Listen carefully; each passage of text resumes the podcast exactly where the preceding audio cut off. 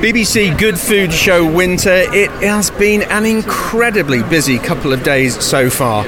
Um, now, if you ask any good chef what they would give somebody as a present, and what every good chef and cook should have, they will say a good knife. Laurie Timpson, um, Savernake knives, uh, a lovely display here. Tell me, what makes a good knife for a chef? Uh, I think for all good knives, there's one thing which you must start with, and that's your steel. It's your main ingredient. And if it's if it's not good steel, you're never going to make a good knife. And steel is uh, perfectly analogous to uh, cooking something um, as a recipe. So if you're you're cooking you know, béarnaise sauce, if you haven't got a good oven or you haven't got a good stove top, you can't get the temperature right. That's not going to work for you. If you haven't got a nice uh, pan to make it in, that's not going to work for you. If you're butter's old and manky, you're trying to use margarine, that's been no good. Your red onions are done and your tarragon's dry, and then you haven't got a good recipe. Your ingredients are all off, and you yourself are not a very good cook, and you don't stir it or you over stir it, and you end up with sort of scrambled eggs with a bit of dry. So making steel is exactly the same. You want it to be made in small batches by people who really know what they're doing, with very good equipment, high rejection rate, very well mixed ingredients, and then that's then your raw steel. And that's the first half of it. The second half of it is then how it's treated after that.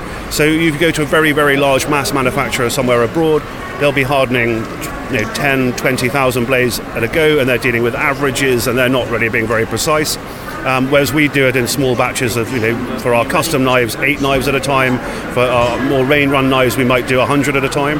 Uh, and we're, we're very precise about the temperatures we get to and our cryogenic freezing afterwards. And then when we work the knives, the key thing is we never exceed a certain temperature and we get it so that the, the end result is a, a, perfectly hardened piece of steel. And there is a, a, a scale called the Rockwell scale, and it's a number that starts for our purposes at around 52, which is, which is relatively speaking for a bit of steel soft, and 62, 63, which is relatively speaking for a bit of steel very, very hard. And a lot of um, Japanese knives are made with a, with a hard, brittle steel, which doesn't really suit our way of cooking and, and is as brittle and will chip, and it's very difficult to get an edge on it. And most man- manufactured knives um, are much too soft. And so we would suggest because when we sat down to say how we're going to make our knives seven or eight years ago, let's go for the optimal hardness, and we went for 60 because that is recognised to be the optimal hardness. So that I would say the one thing I could suggest to anybody when you're buying a knife, try and get as close to 60 Rockwell as you possibly can first good tip. Nice. Now you very proudly say British steel on here. How important was it to you to use British steel when you, you set up making your knives? So when we actually when we start our custom knives, um, our most important thing is which is, is the best steel, and there are uh, two conventional ways of making steel. Broadly speaking, there's always an exception, but you have powder metallurgical steel, which is made when you inject all the ingredients under incredible pressure, and it makes for amazingly uniform, homogeneous steel. Very expensive. So the next down from that is conventionally made steel, which is rolled and pressed and in a coil. There are five sort of main steel manufacturers around the world. They each of them have a premium knife steel. And apart from the men on the internet who like arguing about such things, each one of those really is realistically as good as each other. And we went for the Swedish one because why not? So our custom knives are made from that.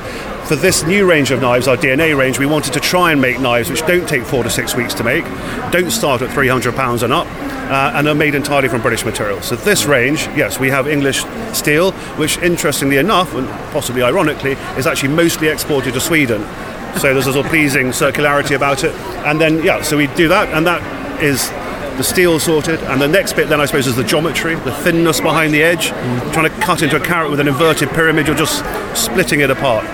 So you want to have really nicely hardened steel with a nice geometry, and that's the blade, and it'll cut. And you, that's pretty easy to do. And then the handle needs to be comfortable, and it needs to be durable, and that's it. And thereafter, we're in aesthetics. Right. And how do we uh, do people sort of gauge the balance of a knife? We've all got different sized hands. There's different sized knives. There's chef's knives. There's a paring knife, whatever it might be.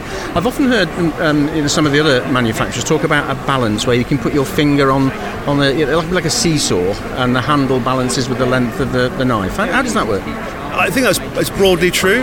Um, most, I mean, all of our chef's knives, we try and get it so that if you if you leave, you hold it normally, you remove all your fingers apart from your forefinger, it balances more or less around that spot. To what extent that is actually important, rather than sort of um, being a, a, byproduct of that's the knife design, and there's and I, I, I, design all our knives, and I have a, um, on a on a CAD CAM program, and that allows me to see where the center of gravity is. And with the exception of things like little tiny paring knives and big cleavers, the center of gravity generally ends up in the same spot because the handle's got a. Yeah. So I think it's more of a byproduct. Uh, you want it roughly around there. I, I don't honestly think it makes a huge difference if it's slightly forward or slightly back. And then for some knives, like a big butcher's steak knife or a cleaver or a paring knife, you're never going to get the balance on that point because the heavy, handle will be heavier or the blade will be heavier. So I think if it's if it's way off for a chef's knife, then yes, I would avoid it. But as long as it's roughly around where the where the handle front of the handle ends and the heel of the blade begins in that neck of the woods, you'll be all right. You've got some amazing designs on the handles of the uh, the knives that you have uh, on display. Who's who's the designer of the, the handles? Um, unfortunately, that's me as well. yeah, I do that. Um, so we, we as I was saying, um, you know, we use British steel. We want to make um, entirely British material made knives uh, made in Britain. So we work in Wiltshire, so we the whole made in Britain bit sorted out. We looked at tons and tons of different materials uh, for the handles, and there is some amazing ma- uh, material created in this country. But generally, it's made at a sort of quite a large scale, industrial scale. So we would have to buy 30 meters by a meter, which is enough for lots of knives.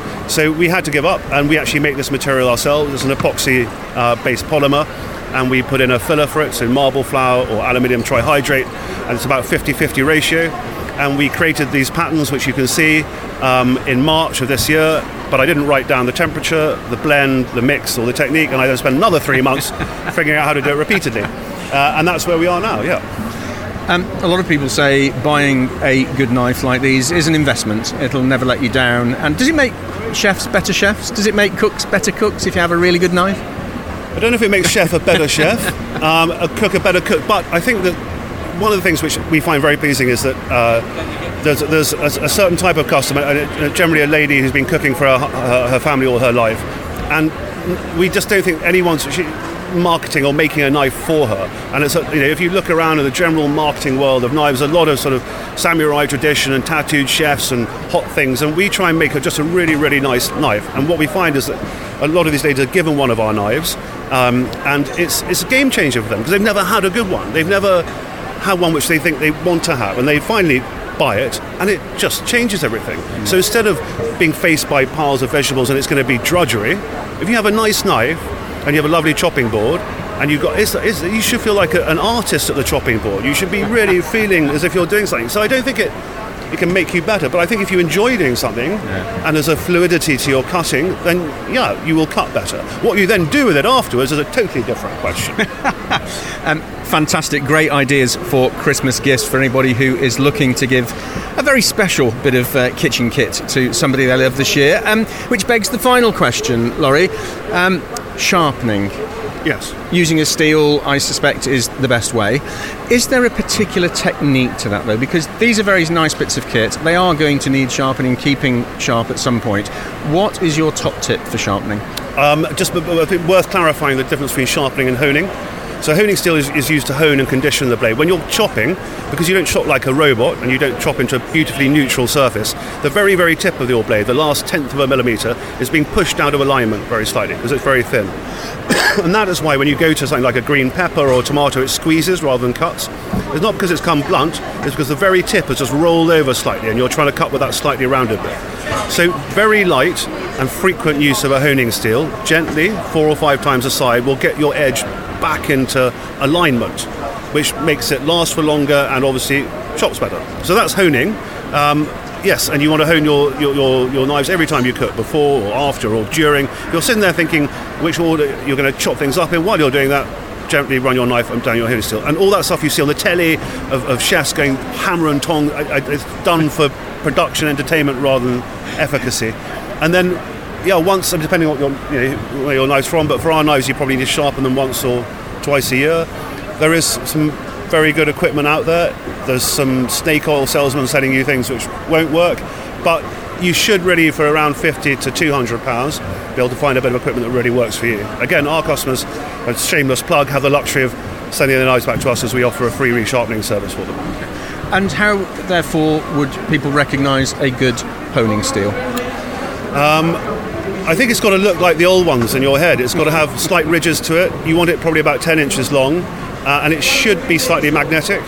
so that when you're honing, what is got slight ridges is putting little micro serrations in the edge of the blade, and you don't want those to come into the food. Uh, and the very last thing, really, is you should be looking for this Rockwell scale, this number again, and you want your honing steel to be a higher number than that of your blade. If a honing steel is being advertised and it doesn't say its hardness number, it's probably because it's rubbish. So find one which does tell you what the hardness is, and ideally you want 62, 64 plus.